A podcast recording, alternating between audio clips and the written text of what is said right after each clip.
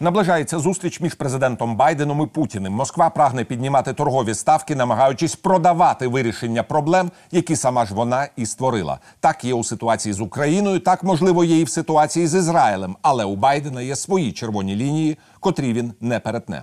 Держсекретар Блінкен підтвердив рішучість президента Байдена захищати громадян США і твердо захищати інтереси країни у відповідь на дії Росії, котрі спричиняють шкоду нам чи нашим союзникам.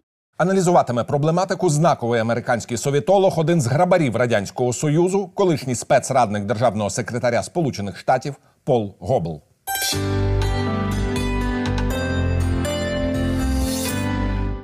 Вітаю вас, пане Гобл, в студії телеканалу Еспресо. Ну, ми розуміємо, що світова ситуація зараз напружена як ніколи. Так до української кризи додалася ситуація в Ізраїлі. Так і ми розуміємо, що зараз з'ясовується щодо хакерських атак проти Сполучених Штатів. Радше всього долучені російські спецслужби. Таке відчуття, що Кремль піднімає ставки. I believe Russia is active precisely because Я вважаю, Росія проявляє таку активність саме тому, що зараз у багатьох сильних держав, включно із США, є значні внутрішні проблеми. Російський уряд може нехтувати проблемами власного населення. Американський та уряди більшості західних країн не можуть цього. У США наразі є запит на розв'язання наших внутрішніх проблем, пов'язаних із пандемією. Has largely ignored its domestic problems because it's not dependent on its population. Російська ж влада значною мірою ігнорує проблеми в країні, бо вона не залежить від населення. Тож вона бачить нагоду діяти, бо ризик отримати реакцію заходу зараз найменший. Водночас ми маємо розуміти, кожна нова дія росіян, чи то проти України, чи то на близькому сході, матиме наслідком реакцію США, але вона може бути повільнішою, більш асиметричною і походити з іншого напрямку, ніж всі сподіваються. Ви просто один з найкращих совітологів у світі, так і дуже добре знаєте, як і для чого радянський союз чи Росія ро- робили і роблять певні речі. Таке відчуття, що вони хочуть усіляко зараз розігріти ситуацію політичну, там не знаю, терористичну ситуацію в світі перед зустрічю між Путіним і Байденом. Як ви думаєте, що може стояти на цьому переговорному столі? Чого би міг домагатися Кремль від Байдена, і на що би президент Байден був би готовий піти, а на що би він категорично не пішов? Well, it is always a good thing uh, to talk even to your enemies uh, because that uh, Говорити завжди добре, навіть з ворогом. Бо так ви краще їх вивчаєте і надсилаєте чіткі сигнали про власні наміри. Гадаю, ідея, що будь-яка зустріч російського та американського лідерів повинна завершуватись угодами. Це російський конструкт. Якби ми шукали способу домовитися, ми би вже були у програшній позиції відносно росіян. Росіяни хочуть угоди, бо для них угода посилить їхній власний образ другої супердержави. Насправді у світі зараз лише дві супердержави, а третя швидко втрачає силу. США і Китай супердержави. Росія це країна, яка весь час слабне, проте продовжує вдавати із себе силу через свою минулу історію, тому що має ядерну зброю і тому, що не обмежена жодними правилами гри, які є в міжнародній системі. Путін втягується у погані історії, аби привернути увагу, але дуже рідко досягає угод, яких прагне. Путіну не вдалося змусити США погодитися з Кримом, з північним потоком. Йому не вдалося змусити Сполучені Штати змінити політику на близькому сході. Він намагався, він вимагав, погано поводився, намагаючись отримати те, що хоче, але не вдалося.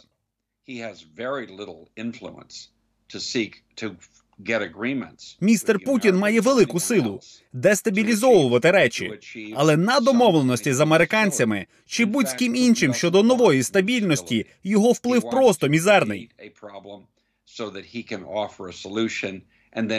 Насправді. Путіну не потрібна нова стабільність. Він хоче створити проблему, аби він міг запропонувати рішення, а потім створити наступну проблему. Він це вже робить понад 20 років. І гадаю, Вашингтон, як і інші західні столиці, розуміють, що відбувається. Гадаю, було би краще, якби цієї зустрічі взагалі не було, бо завжди є небезпека, що її зобразять у медіа, точніше, російський уряд подасть особливим чином. Разом з тим, часом такі зустрічі бувають корисними, бо дають заходу змогу дуже чітко заявити, що там відкидають російські претензії, російські вимоги і не готові ніким жертвувати. Таким чином, як містер Путін уявляє собі функціонування світу. Він досі є в'язнем пакту Молотова Ріббентропа. Він досі вважає, що можна домовитись, що захід когось продасть, аби з ним домовитись. Містер Путін не має що запропонувати. Нічого аж такого, аби будь-який західний уряд із ним домовлявся. Не зараз, не через Україну, не про Крим, не про Північний потік, не про Близький Схід. Путін може багато розповідати про такі угоди, але в реальності цього не станеться. Візит державного секретаря це був не просто протокольний дипломатичний візит, це був візит перед початком можливої наступної фази російської агресії проти України. І наскільки я розумію, державний секретар хотів почути від президента Зеленського доволі чіткі речі. Так і він потім деякі речі зі свого боку відсигналізував. I believe that we are moving rapidly to doing something we should have done in 2014. And that is Я вважаю, зараз ми стрімко рухаємося в бік чогось, що мали б зробити ще у 2014 році. Це запропонувати Україні швидкий шлях вступу до НАТО. НАТО існує для того, аби не допускати агресії. Україна жертва агресії. І до 2014-го так було. Але з 2014-го і далі вже без сумніву. І я вважаю, що захід після не надто швидкої реакції, бо він досі якось сподівався, що ми зможемо не зіткнутися з росіянами, бо ж Бог його знає, що вони можуть зробити, і так далі. Зрозумів. У нас таки немає іншого вибору, ніж зробити Україну повноцінним членом західного альянсу. І хотілося би вірити, зрештою, повноцінним членом Європейського союзу. НАТО і ЄС це наріжні камені, з якими люди в Москві мають змиритись.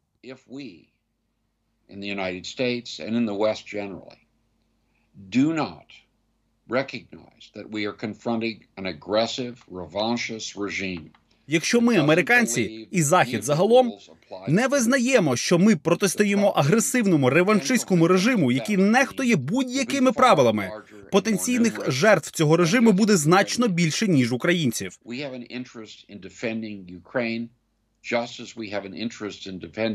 У нас є інтерес до захисту України так само, як і до захисту Естонії, Німеччини чи Польщі.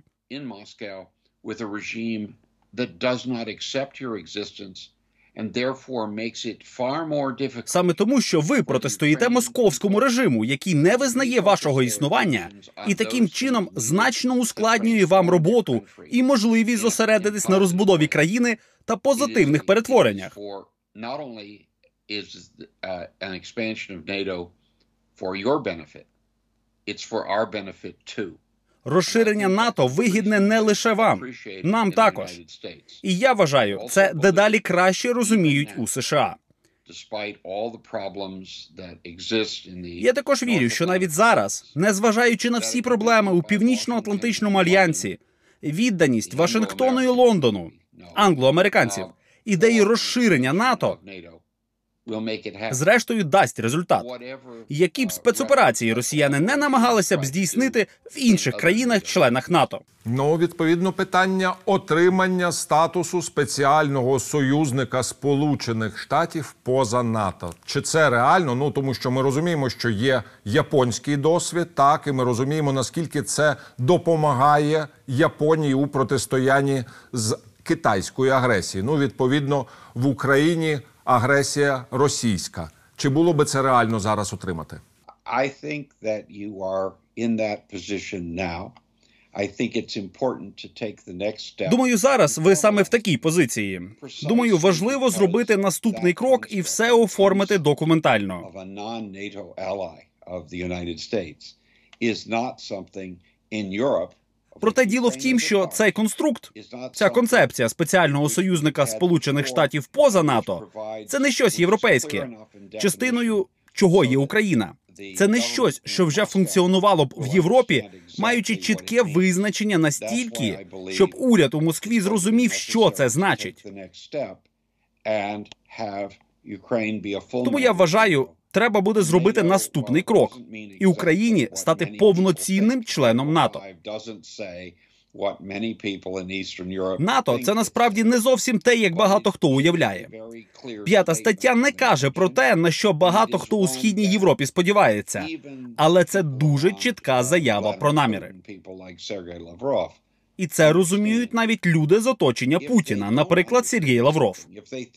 Якщо вони чогось не розуміють, якщо вони вважатимуть, що щось не досить чітко прописано, тобто, якщо все замкнеться лише на статусі спеціального союзника Сполучених Штатів поза НАТО, є небезпека, що росіяни можуть продовжити Путін і його команда і далі випробовувати межу терпіння. Але ми хочемо, аби росіяни припинили це.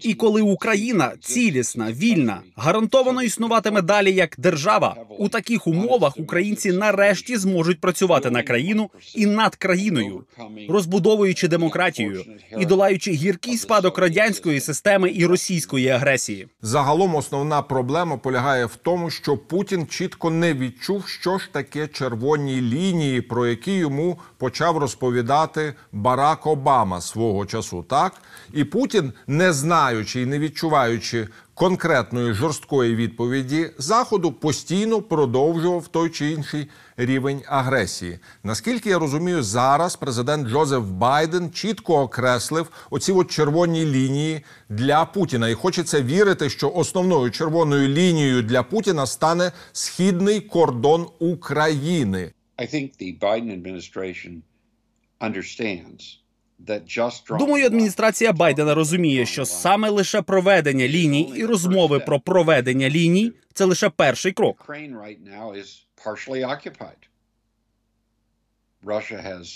uh, Україна зараз частково окупована. Росія, вважаючи це справедливим, окупувала та анексувала Крим і де-факто окупувала велику частину Донбасу. У такій ситуації проводити ліній замало. where, unless Russia returns Crimea to Kiev's Ми маємо прагнути до такої ситуації. Якщо Росія не поверне Крим під юрисдикцію Києва та українського суверенітету, якщо Росія не припинить підтримувати збройні формування на Донбасі, в неї будуть проблеми між США та Заходом з одного боку і Росією з іншого. The United States has promoted three big settlements. The first in 1919 За останні 100 років США підтримували і розвивали три великі ідеї. Перша. У 1919-му ми визначили, що живемо в часи національних держав, а не в часи імперій. Імперії за визначенням відійшли в минуле, і це був принцип, який скеровував американську деколонізацію впродовж ХХ століття, включно з розпадом радянського союзу. Uh, with Germany and Japan, the United States took the lead in insisting Друге, у 1945-му, після війни з Німеччиною та Японією, США очолили рух, за яким міжнародний порядок має ставити громадянство вище етнічної приналежності, бо ставити етнічну приналежність над громадянством рецепт нестабільності і катастрофи. Ми бачили, що сталося, коли так чинив Гітлер. Путін цим намагався знехтувати.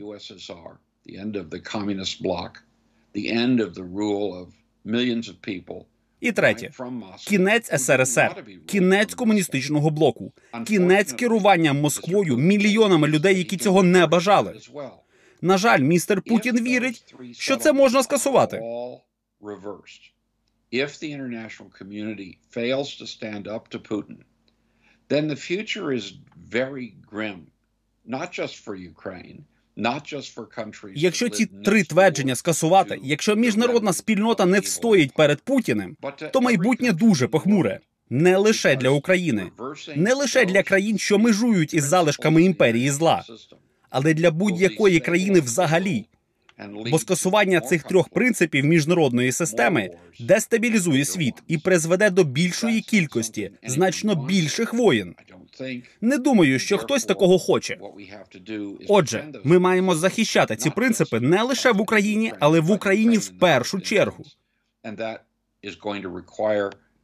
І це вимагатиме значно більше дисципліни, значно менше балачок, ідеологічних балачок і ще дуже багато практичних кроків, аби переконатися, що росіяни точно зрозуміли, що їхні дії в Україні неприйнятні, і міжнародна спільнота стане разом з Україною проти них. Ну, на превеликий жаль, час нашої розмови вичерпався. Щиро вам вдячний, пане Гобл, за цей прекрасний аналіз в ефірі телеканалу Еспресо. Thank you.